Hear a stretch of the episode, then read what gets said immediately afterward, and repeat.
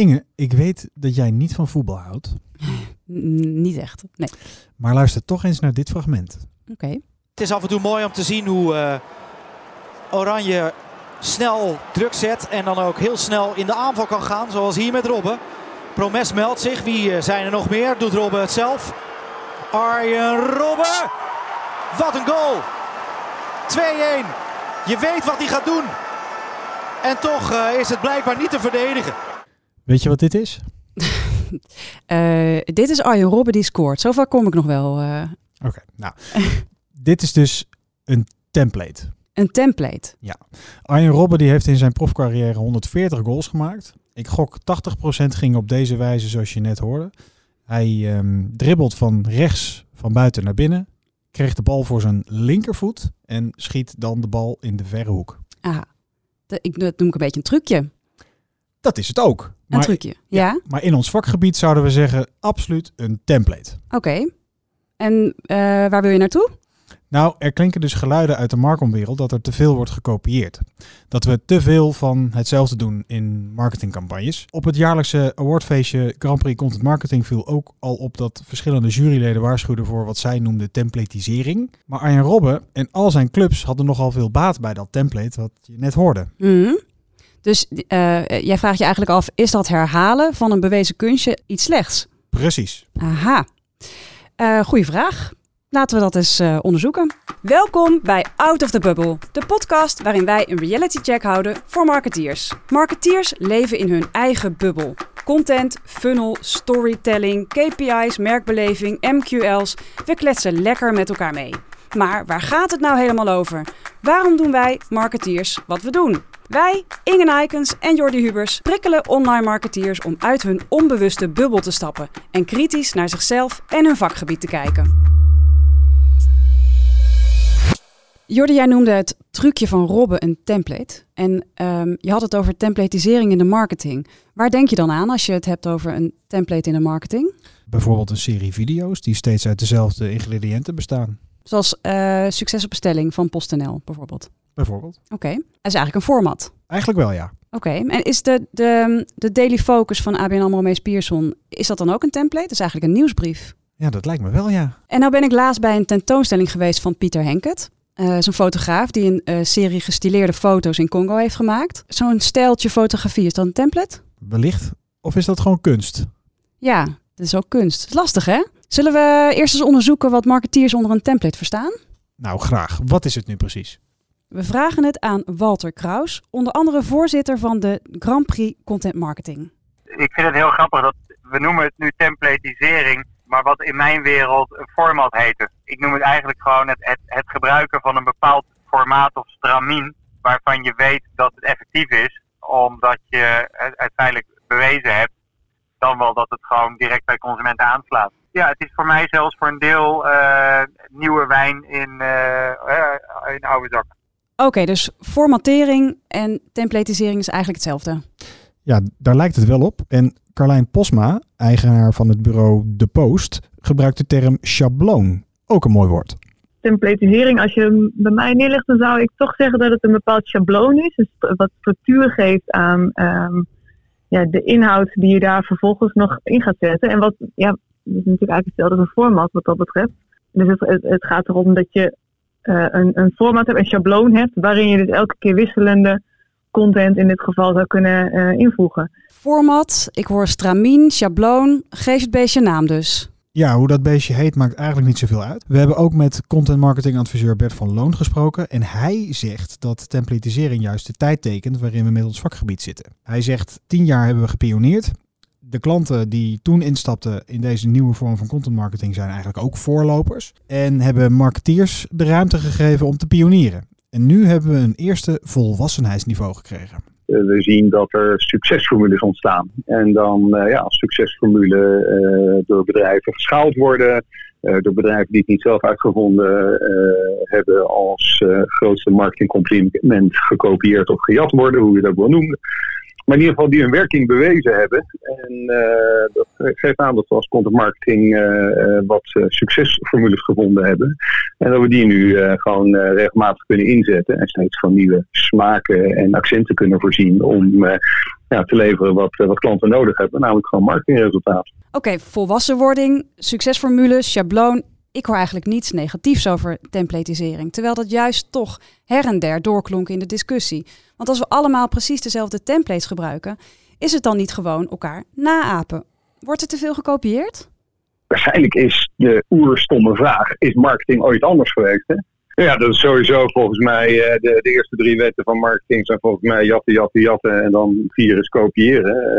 Uh, Uh, ik denk dat er heel weinig mensen zijn die kunnen claimen dat ze zelf iets uh, volledig uniek hebben bedacht. En uh, ja, goede dingen naar je hand zetten is, uh, is een prima toepassing in, in marketing in het algemeen. Ja, dat is wel zo. Autoreclames zijn ook allemaal vergelijkbaar. Ik denk nog steeds dat het gezegde zo oud als de weg naar Rome uit autoreclames komt. Je ziet daar altijd een auto rijden op een verlaten bergpas met een dra- mooi dramatisch muziekje eronder. Waarschijnlijk is hij onderweg naar Rome. Juist, hoor maar.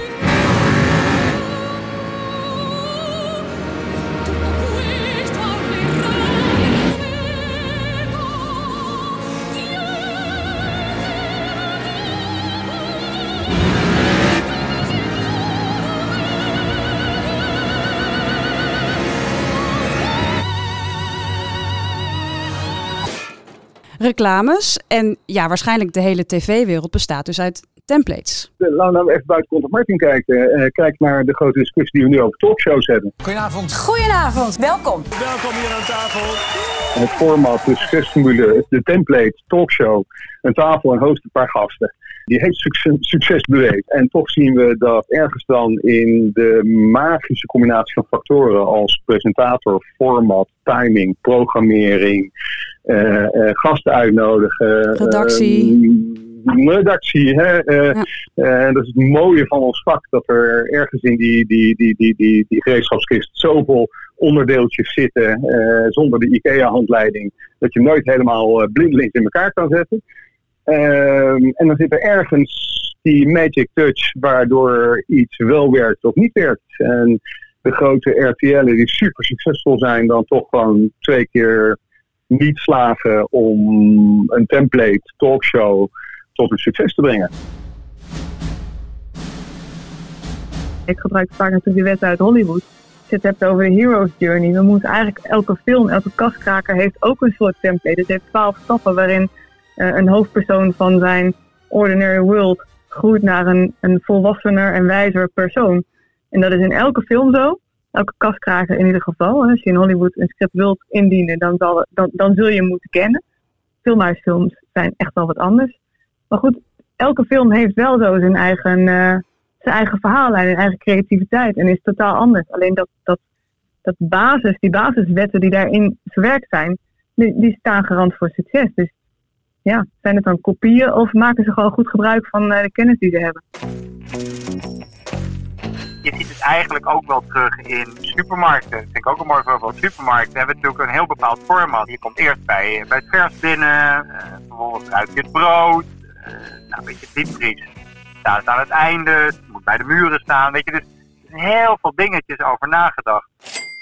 Ah, nou, als zelfs een supermarkt een template heeft, dan is jouw Robben voorbeeld, Jordi, uh, dat is er dan ook één. Dat is duidelijk. Ja, dat is duidelijk. Ja. En nu de hamvraag. Is templatisering iets slechts?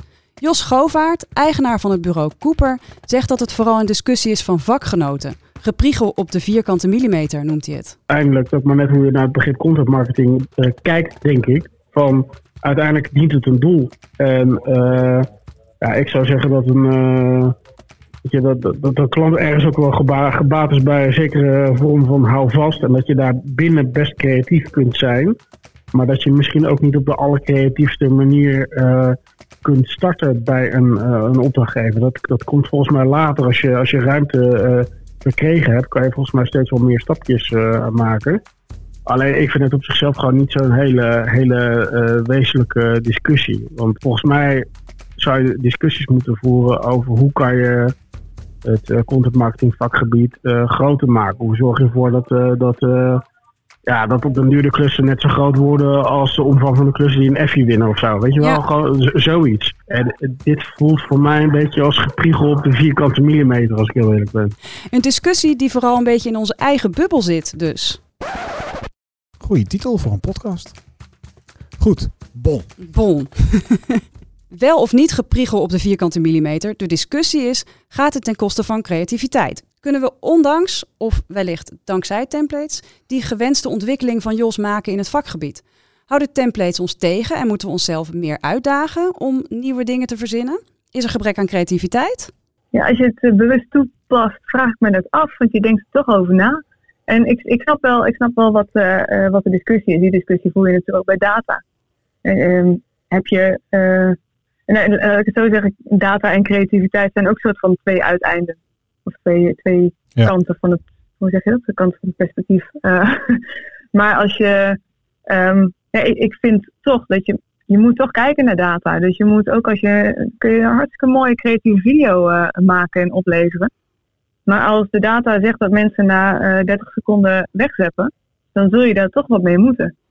En dat is denk ik bij een template ook zo, toch? Dat je naar een template, zeg maar, als je, uh, als je weet dat iets werkt, waarom zou je het dan veranderen? Ik vind dat je de inhoud, daar kun je creatief mee zijn. Dus daar kun je hartstikke, daar kun je hartstikke veel mee doen. We gaan even naar Aart Lensink, onze chef. Na de voor L V B succesvolle Grand Prix Content Marketing uitreiking heeft hij zich niet ondergedompeld in een bad champagne, maar hij is ouderwets in de pen geklommen en heeft een blog geschreven over templatisering, want het zat hem hoog. En hij is niet bepaald tegen templatisering. Elk verstandig mens is niet tegen templatisering. Je, binnen een template, binnen een spelsysteem van voetbal, kun je heel creatief zijn. Maar je speelt op een gegeven moment vier drie drie of vier vier twee. Nou, praat ik vooral tegen Jordi. En uh, als je dat doet, dan kun je nog steeds waanzinnig creatief zijn. Alleen het helpt wel heel erg dat je op hoofdlijnen weet hoe je gaat spelen. En dat is templatisering. Maar het is net als je formateren. Het zijn uh, ja, hulpmiddelen om je, je spelletje beter te spelen. En uh, ik vond het een mooi woord. Heb ik een blogje aangewijd. Gewoon oprecht van jongens, ik geloof ook echt dat het goed is. En ik denk ook dat we heel kritisch naar onszelf moeten zijn. En we moeten meerdere templates gebruiken. Wij hebben gewoon in de afgelopen twee jaar heel veel campagnes gevoerd. Heel veel contentcampagnes. Die qua vorm en structuur wel heel erg op elkaar lijken. En dat is intern heel fijn. Dan snappen we een beetje wat we doen. Aan de andere kant, uh, ja, wij hebben niet zoveel te maken met het vak. We hebben te maken met de eindgebruiker, de klant. En die vindt het misschien wel heel fijn dat het gewoon helder is, dat het goed werkt en dat hij er wat aan heeft. Juist, de eindgebruiker. Daar maken we het voor. En dan komen we bij die data van Carlijn. Als we zien dat het werkt, dat er op socials op geklikt wordt. We zitten toch ook een klein beetje vast aan de ijzeren greep van de grote social netwerken. Dat is het speelveld waarop we spelen, waar we snel en veel mensen bereiken. En wil je daarin opvallen, dan zit je toch vast aan weer een leuk plaatje, weer een leuke video, et cetera, et cetera. Het werkt wellicht voorspelbaarheid in de hand. Toch, Aart? Nee, ik denk dat de, de kritiek van het vakgebied best wel terecht is. Want je, uh, ik denk dat wij best wel heel erg creatief zijn binnen dat template. Maar dat we als vakgebied best wel wat meer vormen mogen bedenken. Dat die brandstof niet altijd hoeft te eindigen in een video van één, twee, vier, twintig, dertig minuten. En dat we daarna ons spelletje spelen en een funnel bouwen met uh, snippets, korte fragmenten uit die video's om daarmee campagne-elementen in te bouwen. Daarbinnen kunnen we wel creatiever zijn en we vertellen heel veel verhalen toch wel een beetje lineair. Hè, dat ze ook geschikt zijn voor hè, het traditioneel en conventioneel kijken. Dat vinden ook heel veel gebruikers heel prettig. Ik denk dat we vooral moeten denken dat we twee dingen gaan doen. Eentje, binnen het bestaande template willen we creatiever zijn. Meer binnen de vierkante centimeter proberen te variëren. Leukere ideeën te bedenken, leukere formattitels, leukere uh, invulling te geven. Maar daarnaast, en daar zie ik een veel grotere ruimte, is dat we als content marketingbureaus en industrie wat loskomen van de standaard content producties. En dat wij veel meer gaan kijken, uh, wat je in Amerika ziet met een reclamebureau als Droga vijf, uh, dat die uh, ideeën bedenken die gewoon verder losstaan van uh, de conventies. Omdat je gewoon zo je best moet doen tegenwoordig om op te vallen. En wij proberen het heel vaak langs de lijn van inhoud en relevantie. Proberen wij uh, lekker bezig te zijn. En ik denk als we wat spannender ideeën bedenken, dan kom je ook vaak uit dat jasje, dat template wat daar vast ligt. Dus ik denk dat we onszelf daar moeten uitdagen. En dat geldt ook voor uh, collega-bureaus. Om creatiever te zijn. En ja, dan komen we ook op het speelveld van waar nu met name de reclamebureaus zitten. Of andere creatieve agencies. Oké. Okay. Oké, okay, ja. Ik lul ook maar wat. Hè? Ja, nou ja, ik, ik had die al klaarstaan. Ah, lullenkop, joh. Altijd leuk om de baas te pesten. Ja, Lekker bezig, Jordi. Maar goed, meer templates dus, meer smaakjes. En volgens Walter Kraus zitten we in een eindeloze S-curve. We zitten nu weer bovenaan, maar duiken straks weer even naar beneden, omdat we aan de vooravond van een nieuwe disruptie staan. Ik geloof de leercurve als, uh, als eindeloze S-curves. We zitten nu gewoon weer even boven in de S, dus het vlakt misschien die zin weer af. Tot er weer een, een, een nieuwe disruptie komt die het format weer omgooit. Hè. We staan aan de vooravond van voice. Uh, weet je, de, de, de, de, de combinatie uh, uh, mobiel en, en, en allerlei andere. Er, er staan nog zoveel ook technologische disrupties uh, volgens mij te wachten. Waardoor ook die templates weer een heel nieuw, heel nieuw uh, ding krijgen. Gewoon weer een nieuw format krijgen. Het is natuurlijk, het is natuurlijk op hoofdlijnen staan de formats op een gegeven moment wel vast. Maar je krijgt natuurlijk steeds meer verdere verfijning en detaillering.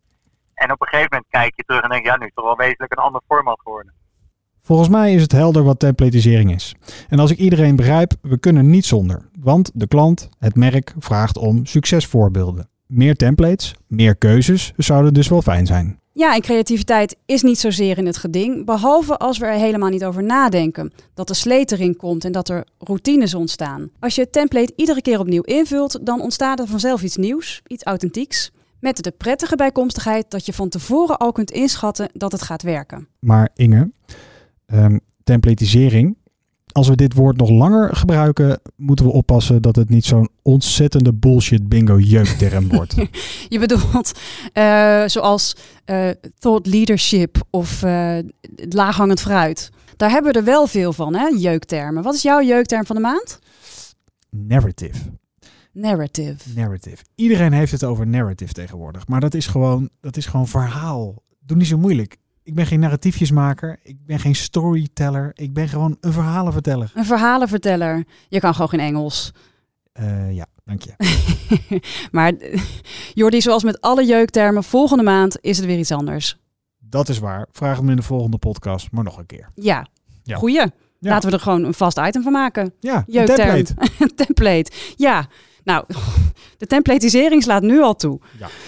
Ja. Um, bedankt voor het luisteren naar deze eerste Out of the Bubble. Volgende maand pakken we weer een nieuwe termbeet. Ja, en dan doen we het weer volgens dit uh, template. Volgens dit template, ja, dat beviel me wel. Je luisterde naar Out of the Bubble. Vond je het leuk? Abonneer je op deze podcast en like hem. Dat helpt ons om gevonden te worden bij de volgende podcast. Maar beter nog, zeg even tegen je collega's dat ze moeten luisteren. Tot volgende keer!